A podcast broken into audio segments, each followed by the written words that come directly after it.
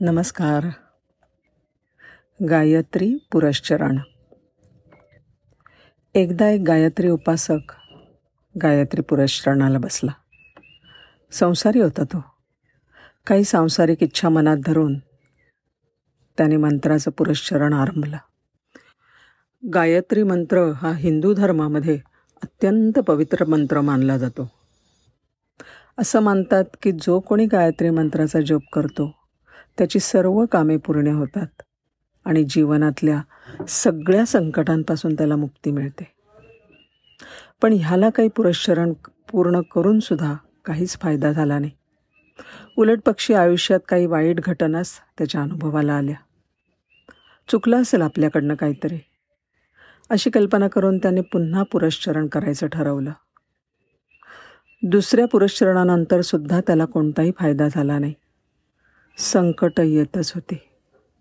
न कंटाळता त्यांनी एका पाठोपाठ एक अशी तेवीस पुरस्चरणं केली. पण गायत्रीचं दर्शन तर सोडाच. साध्या साध्या इच्छासुद्धा पूर्ण झाल्या नाहीत. शेवटी तो संसाराला आणि कटकटींना वैतागला. काशीला जाऊन त्यांनी संन्यास घेतला. तरी गायत्री उपासनेची आवड अजूनही त्याच्या मनात टिकून होती. त्यांनी चोवीसावं पुरस्चरण करायला सुरुवात केली. पुरश्चरण पूर्ण झालं आणि काय आश्चर्य? गायत्री माता त्याच्यासमोर प्रकट झाली. काय हवं ते माग. वत्सा मी प्रसन्न आहे. तुला काय हवं ते माग? असं ते म्हणाले.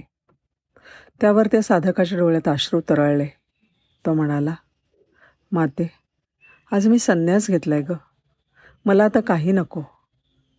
पण मला एक सांग.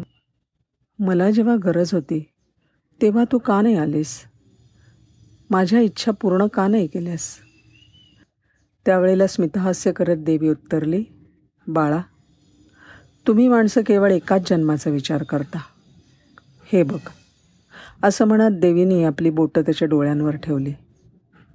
साधकाला दिसलं की तेवीस पर्वत भस्म होऊन पडलेत. देवी म्हणाली तू पहिलं पुरस्चरण पूर्ण केल्यानंतर मी तुझ्याकडे यायला निघाले. पण तुझ्या पूर्वजन्मींचे पापांचे पर्वत एवढे होते की मला वाटच मिळेना. एकेका अनुष्ठानानंतर पापांचा एक एक पर्वत मी दग्ध करत होते.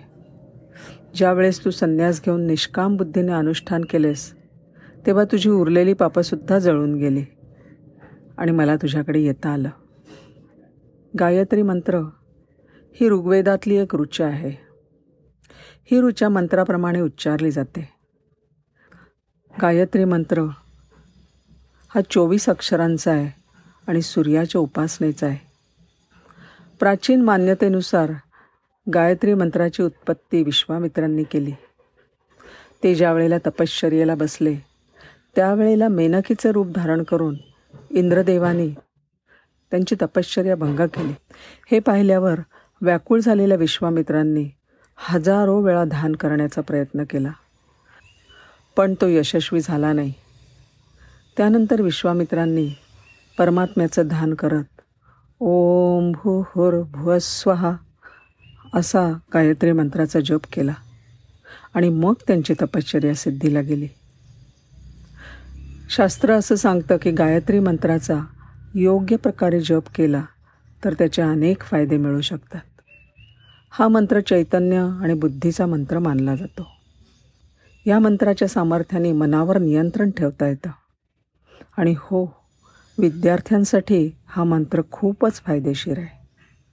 संत म्हणतात की गुरुमुखातून नाम जरी घेतलं तरी प्रत्येक साधकाच्या कर्मसंचयानुसार ते फलित होतं.